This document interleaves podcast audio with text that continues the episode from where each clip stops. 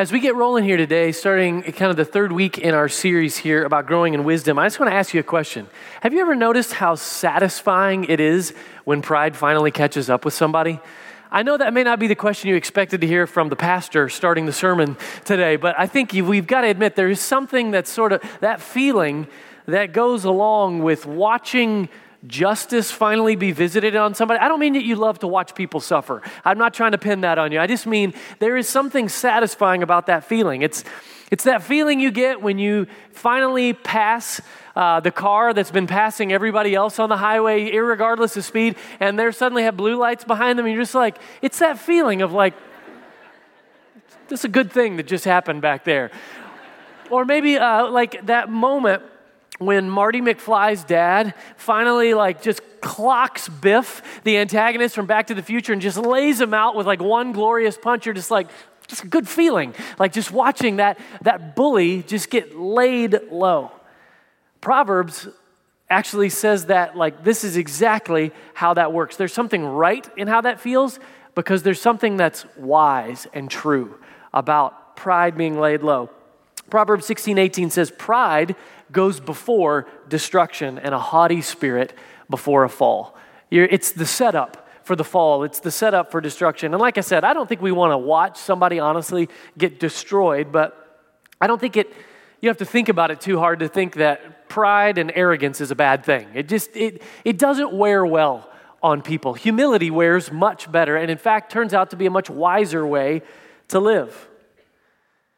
So, you know, that's a great lesson, right? For all the prideful people out there, I guess maybe I should just pray right now and we can just kind of leave and go, like, that's great. Well, the thing is, we don't often see when we are the proud ones, which is where all this comes home in a fresh way. It's that it's that rationalizing that we say to ourselves, I wasn't speeding, I was I was driving tactfully in that moment, you know, or or that idea of like I don't the reason I don't like all their de- ideas is because they're always wrong. Like that's that feeling of like, you know what, we aren't necessarily seeing it as pride, it's more like reality to us. That's, that's when you're most blind to pride, is when it's just, it is the way that it is. It's the way that I see it. And we all like to think of ourselves as one way, but reality is often here to remind you that your ego is bigger than you think. In fact, I'll take a look at this and remember the painful side of what it means to be humbled in moments. Watch.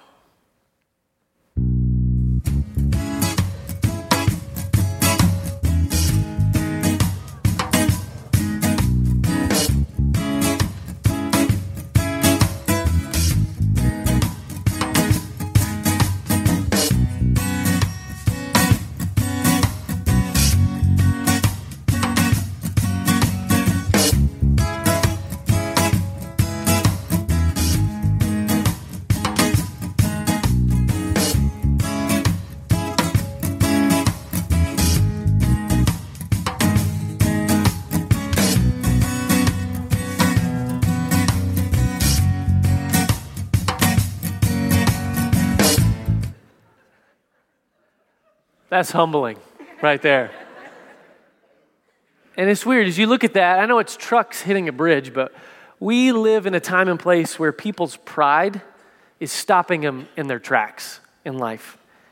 These people march along, they look strong, they look confident, they look invincible, and then suddenly they run into reality and something gets sheared off the top of their lives. And I'm not just talking about politicians our athletes, celebrities out there. I'm talking about our coworkers, our neighbors, our family members. At one point, they appeared so strong, like they just had it all together. And that's what pride is. Pride is a choice that puts you on the path to appearing strong, to appearing invincible. Until you eventually run into reality, that is. And that's one of the reasons that Proverbs really rails on pride all the time is because it doesn't grant you true enduring strength. Pride doesn't hold your life steady when challenges come. It doesn't bring the best out of you, it doesn't bring the best out of everyone around you, and in the end, it doesn't lead to a thriving life. It leads to the appearance of one. Proverbs says, though, wisdom actually gives all those things that I just talked about. Wisdom does lead to thriving, it does lead to a solidity, it, it leads to the strength, and it emanates to those around you. And humility is the key to accessing the true strength of wisdom. But that's kind of counterintuitive, isn't it? It's counterintuitive to start with humility if you're trying to get to strength, right? It doesn't always play out that way. It doesn't seem that way, but that's where the wisdom of the Bible and of God himself often runs counter to what our world says. Check out 1 Corinthians 1:27. But God chose what is foolish in the world to shame the wise. God chose what is weak in the world to shame the strong. God works counterintuitively, and he says, start at humility. Humility is where our world says is weakness. It's when you are kind of brazen and open about your imperfections, your flaws, your vulnerabilities. Wisdom says, start there. Just go ahead and be like, that's your foundational point right there. And it just runs so counter to the way that our world says. Because we, I think our world actually uh, likes the idea of humble people. We like the idea, we value being humble. But have you ever noticed how no one likes to be humbled? If it's something we value so much, it feels like every step towards being actually humble would be good, but we don't like that feeling. How do you get from valuing humility, which I think is a value here in our culture. Not only here at Gateway, but even kind of in uh, our country. It's just like we value humility. But how do you actually get from the value to becoming humble? And then how do you actually get that wisdom that Proverbs talks about? Rather than crash into reality over and over again, you could choose to practice humility. You could cultivate that choice to be humble. In fact, think of the choice to be humble kind of like a seed. If you think about it like this, a seed is this perfect picture of weakness. It's vulnerable, it's, it's weak, it's just kind of defenseless. It seems pretty helpless in many ways. Now, there's a lot of potential uh, inside the seed waiting to be realized, but it has to die first. It has to go through its own humbling process. You have to take it, stuff it down into the dirt. You have to give this little burial and then it goes from seemingly small to really forgotten. It's just sort of buried and lost, so to speak. That's how seeds actually work. And Jesus actually described this process as a metaphor for your spiritual life, especially when it comes to humility. John 12 says, Very truly I tell you, unless a grain of wheat falls into the earth and dies, it remains just a single grain. But if it dies, it bears much fruit. Those who love their life lose it, and those who hate their life in this world will keep it for eternal life. Jesus is saying, if you don't cling to your life enough to hold on to it, but you'll bury it, if you'll allow it to be right sized down to the, what it was meant to be, if you'll allow it to be humbled, there's fruit that comes from that. This is a lesson you see over and over from Jesus as he teaches. Dying to self is the path to true life. Weakness is the path towards strength. It's these counterintuitive ideas. In fact, one of Jesus' brothers and eventually one of his own disciples, James, put this choice pretty succinctly. He says, Humble yourselves before the Lord, and he will lift you up. Humble yourself before the Lord and leave the elevating to him, leave the growing, the, the lifting up to him. Don't make a practice of elevating yourself. Those, that's when something gets sheared off the top of your life. Because you usually kind of prop yourself up a little higher than you were meant to. Leave that to God. Humble yourself. We talked about that uh, a little bit last year about not waiting for something or someone to humble you, but why don't you just go ahead and humble yourself and not crash into something that's ahead? From that humility, God will bring something strong and true to life in you. That story of humility makes me think of my friend Tim. Uh, Tim uh, was from Philadelphia, uh, from West Philadelphia, born and raised on a place. Sorry, I think of that every time I think of Tim. Uh, he really was from Philadelphia, and uh, but he it was a hard place, and and and kind of the the where he was born into life was not easy. And so Tim learned pretty early on you kind of have to survive by your wits. And he had good wit. I mean, he was fast on his feet, he was a fast thinker, fast talker. And that sort of emerged actually into a talent for hip hop.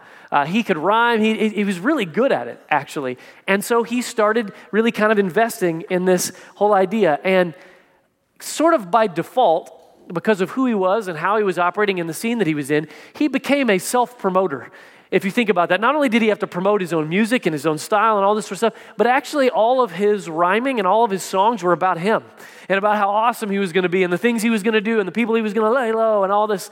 That was who he was. That was his style. That was, and he kind of developed this like larger than life persona. I mean, he became so grandiose in the way that he, he, you know, he rhymed and he talked and he lived his life. He seemed like, you know, he was just kind of on this up and up until Tim ran into reality. Kind of at the top of his game, the top of his life, got sheared off in a rather violent collision with alcohol. And he had to really come to terms with the fact that he wasn't all that he thought he was. And alcoholism was really going to steal a lot more of his life than he ever planned to.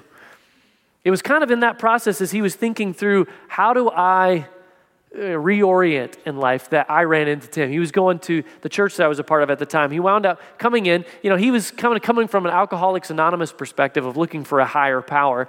And he collides with this Jesus guy. I mean, he starts, he comes into our church and he starts listening to people talk about Jesus. He hears people's experience. And sooner or later, he kind of starts putting the pieces together to go, you know what? I think Jesus is the higher power, and I really want to put my trust in him. I want to follow him. I don't want to be a self promoter in my life. I'd love for my life to move towards promoting Jesus, actually, kind of lifting up the one who is worthy of being lifted up. And so he came to that moment. I remember really clearly he had a humbling moment. And it was really clear to Tim that he had to sort of die to that self promoting lifestyle. And it was very much woven around who he was. But he realized that Jesus, a life following Jesus, was incompatible with a life chasing after Tim, so to speak. And so he made the choice to bury his ego down in the ground and to sort of trust God with the elevating process, to die to an old life and to start over.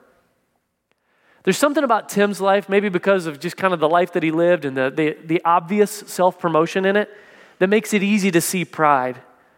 But like I said, what's harder is seeing it in ourselves, isn't it? Where, where are you a like self promoter? In life. I don't maybe maybe it's not as grandiose as Tim. But like when it comes to your intelligence and your ideas, you know that you're the one promoting those. You're the ones you're, you're the one, you know, kind of giving credence to your own ideas and lifting up, making sure they're out there, making sure people know who had that idea, making sure that people hear you on that.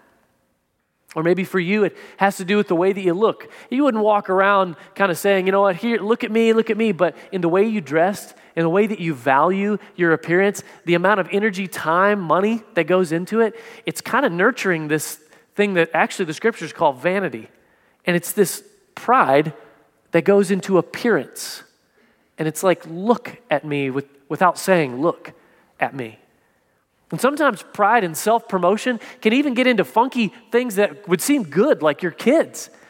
So many of us as parents end up kind of pointing to our kids as a way of pointing to ourselves. We, we lift them up so that we can kind of be lifted with them and their accomplishments, their achievements. Look at them, look what they do. We walk around promoting them and we think it's them focused, but it actually is just so that the glory sort of reflects back on our ego a little bit.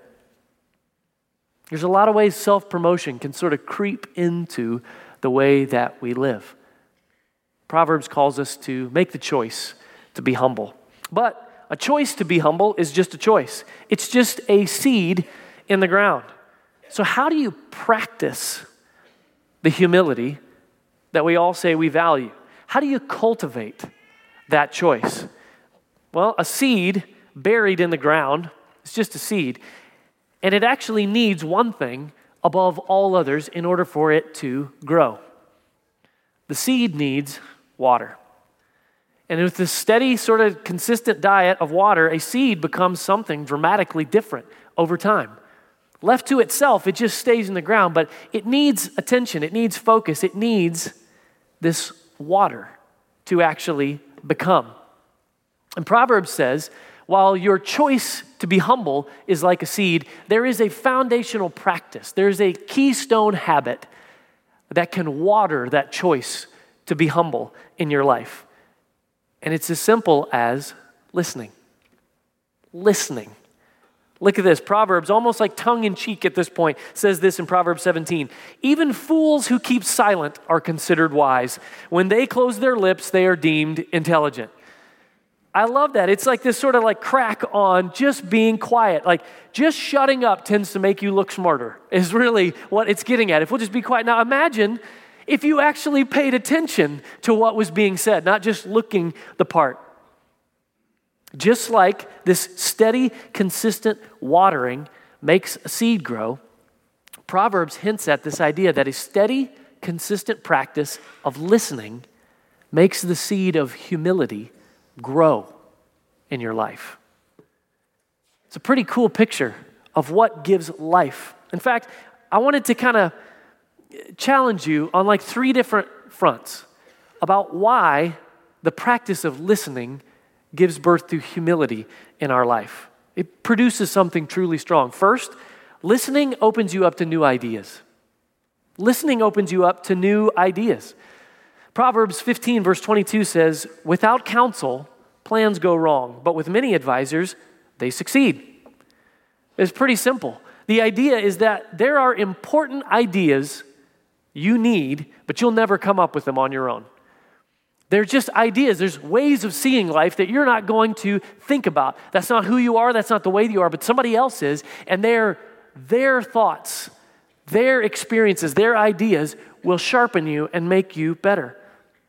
Other people think different thoughts and make you stronger if you listen. They fill in your gaps.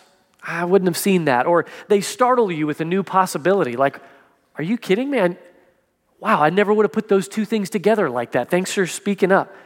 They force you to approach something from an entirely different angle.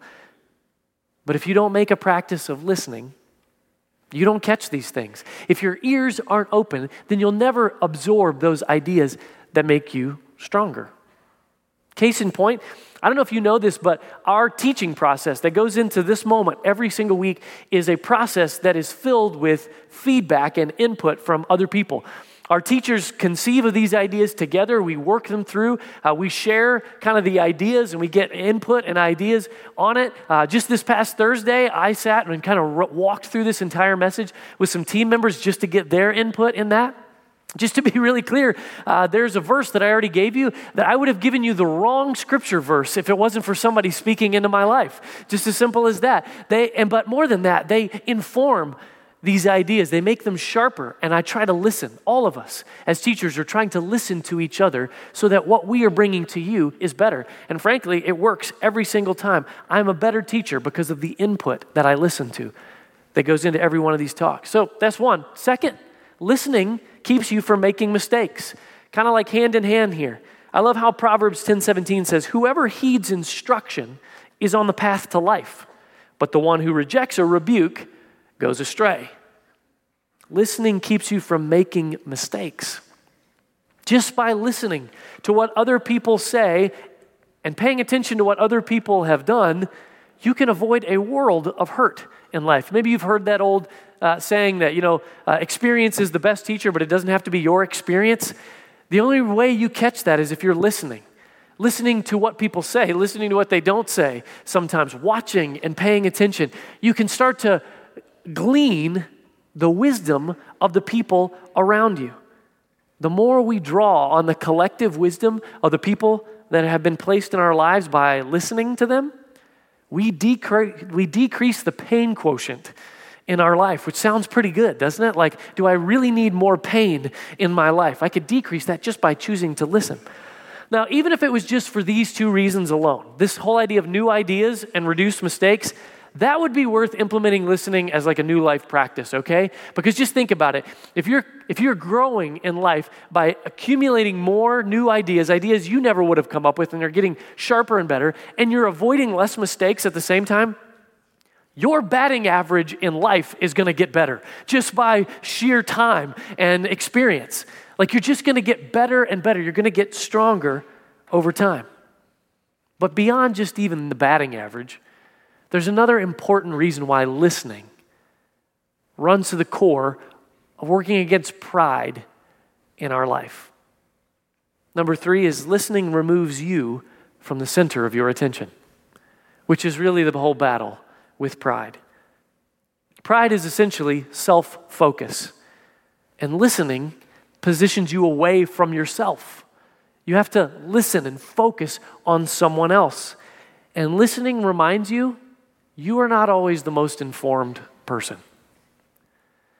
It reminds you you are not always right. And it reminds you that you don't have to be either one of those things to be valued and important. Certainly in the sight of God, but also to the people around you. In fact, I think it really warrants thinking about a little bit closer. If you were to, to, to sort of uh, analyze your speaking over the past week, how much of our speaking is to make sure we get our way? I have to speak up here because I'm not sure what you're going to do with my idea or you're going to do to me. I want to make sure that I get my way. I want to make sure that I am heard in this situation. I want to make sure no one just runs over me here in this given moment. We don't want to be listening all the time because that would be weak, right? Weak. See, our world lives on the assumption that strength is in being heard, it's in being seen, it's in getting things done. That's strength. But Proverbs, it says, when words are many, transgression is not lacking, but the prudent are restrained in speech.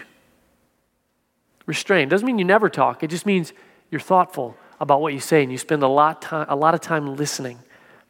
But I think, like we've been talking, how do you cultivate that choice? How do you practice that? I think you might be surprised how difficult it is to practice listening. In fact, if you're up for a challenge, uh, hopefully this could become a practice that really goes on and on throughout your life. But even if you just want to take me up on this for the next week, I kind of like double dog dare you to try some of these practices, all right? Just over the next week. What if you tried this?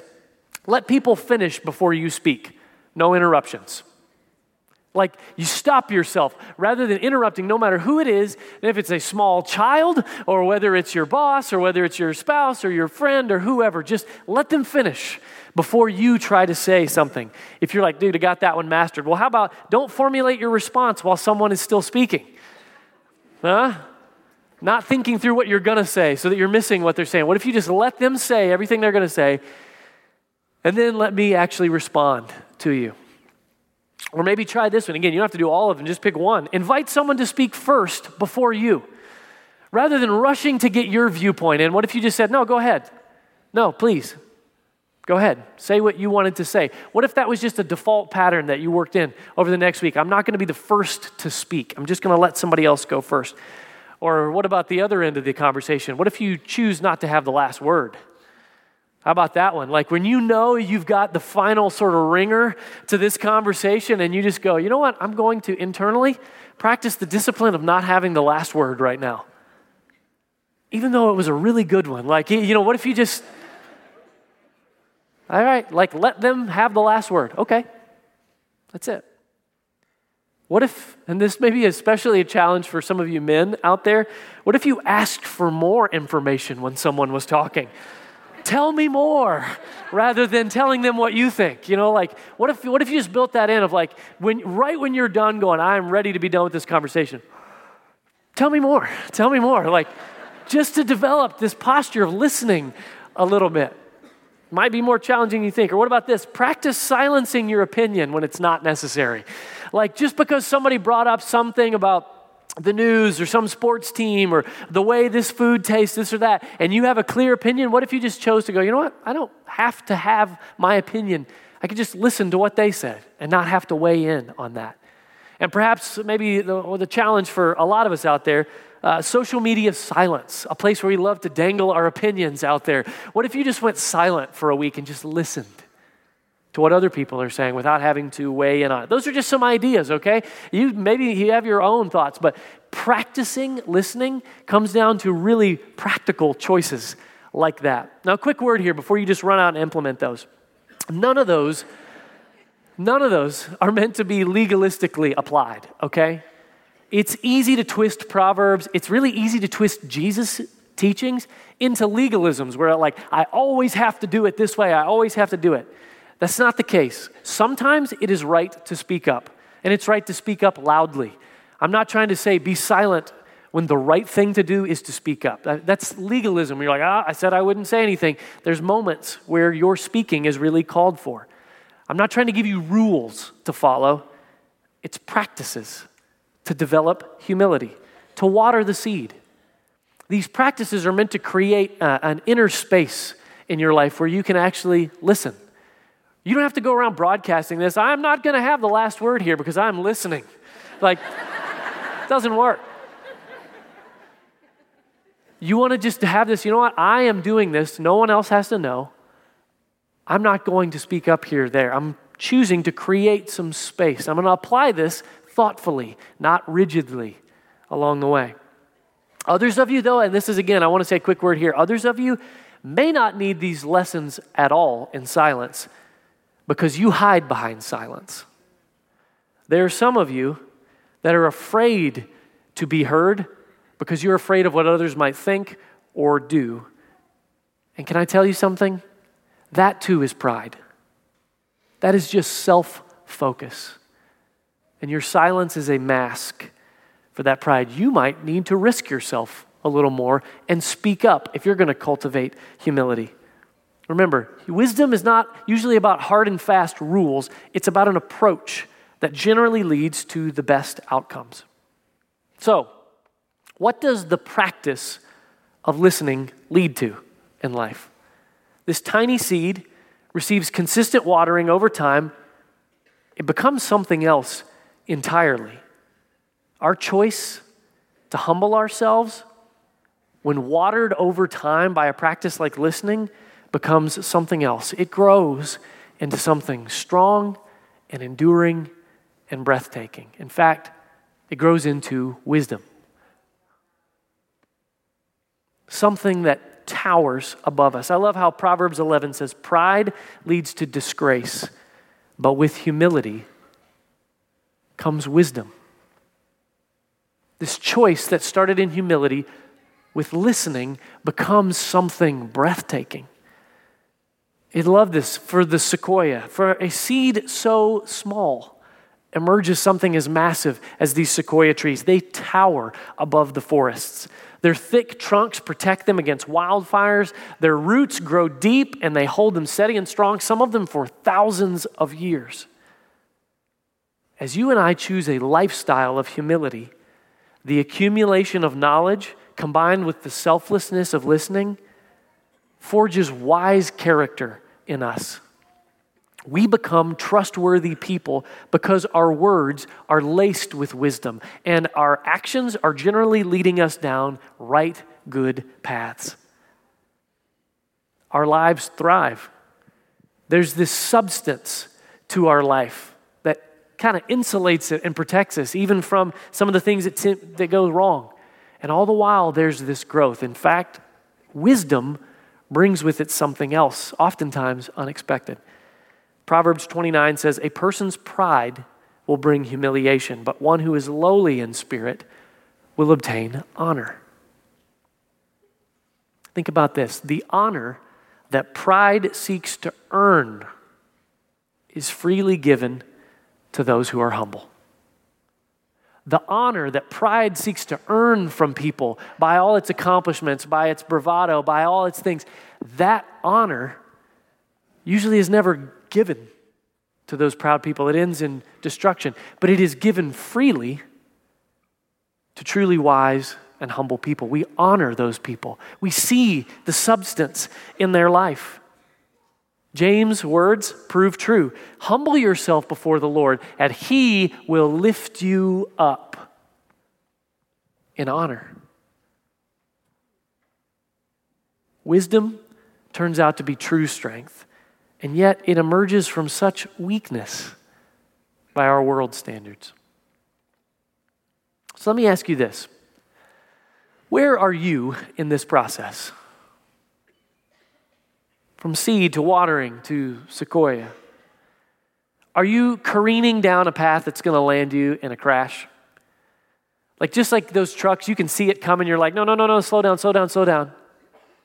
Are you just barreling down a path right now thinking, I've got all this together. Obviously, he's talking to somebody else. Can I just give you a warning? The, the seemingly strongest among us have missed this one. They never saw the crash coming because they never made the choice to pursue humility. Is that a choice that you need to make today? You could humble yourself. You could shrink your ego down to size and kind of put it down in the ground and let God take care of the elevating over time. Or have you made that choice somewhere? Maybe you've really, you know, I've made the choice to humble myself before God. I really want to grow in that. But you've never really watered the seed with an active practice like listening. Like you've just been sort of crossing your fingers and God, make me a humble person. But it's never, you've never walked through the process of being humbled, cooperating with it, watering it with a practice like listening. Do you need to readjust your speaking to listening ratio? And just spend more time with your ears open? Or have you made both of those choices? You, the humble thing, I get it. I'm trying to do that. And I'm, I'm really trying to water it with a, a practice like listening, where I'm, I'm actively cultivating that hum, humility. And you're somewhere between seed and sequoia. Can I say, don't grow weary of that process? God is growing something good, something enduring, something strong in you, no matter how weak you may feel at times. Here's what I'd love for us to do as we conclude today. I just would love for you to stay seated. And I want you to listen to this song that's actually really kind of appropriate for where we are. And I want you to consider this question as you listen What is God wanting to grow in you? What does He want to grow in you? Because there's some strong, enduring, powerful things that emerge from even the humblest and weakest of things. And I encourage you, don't miss what God might be trying to plant in you today.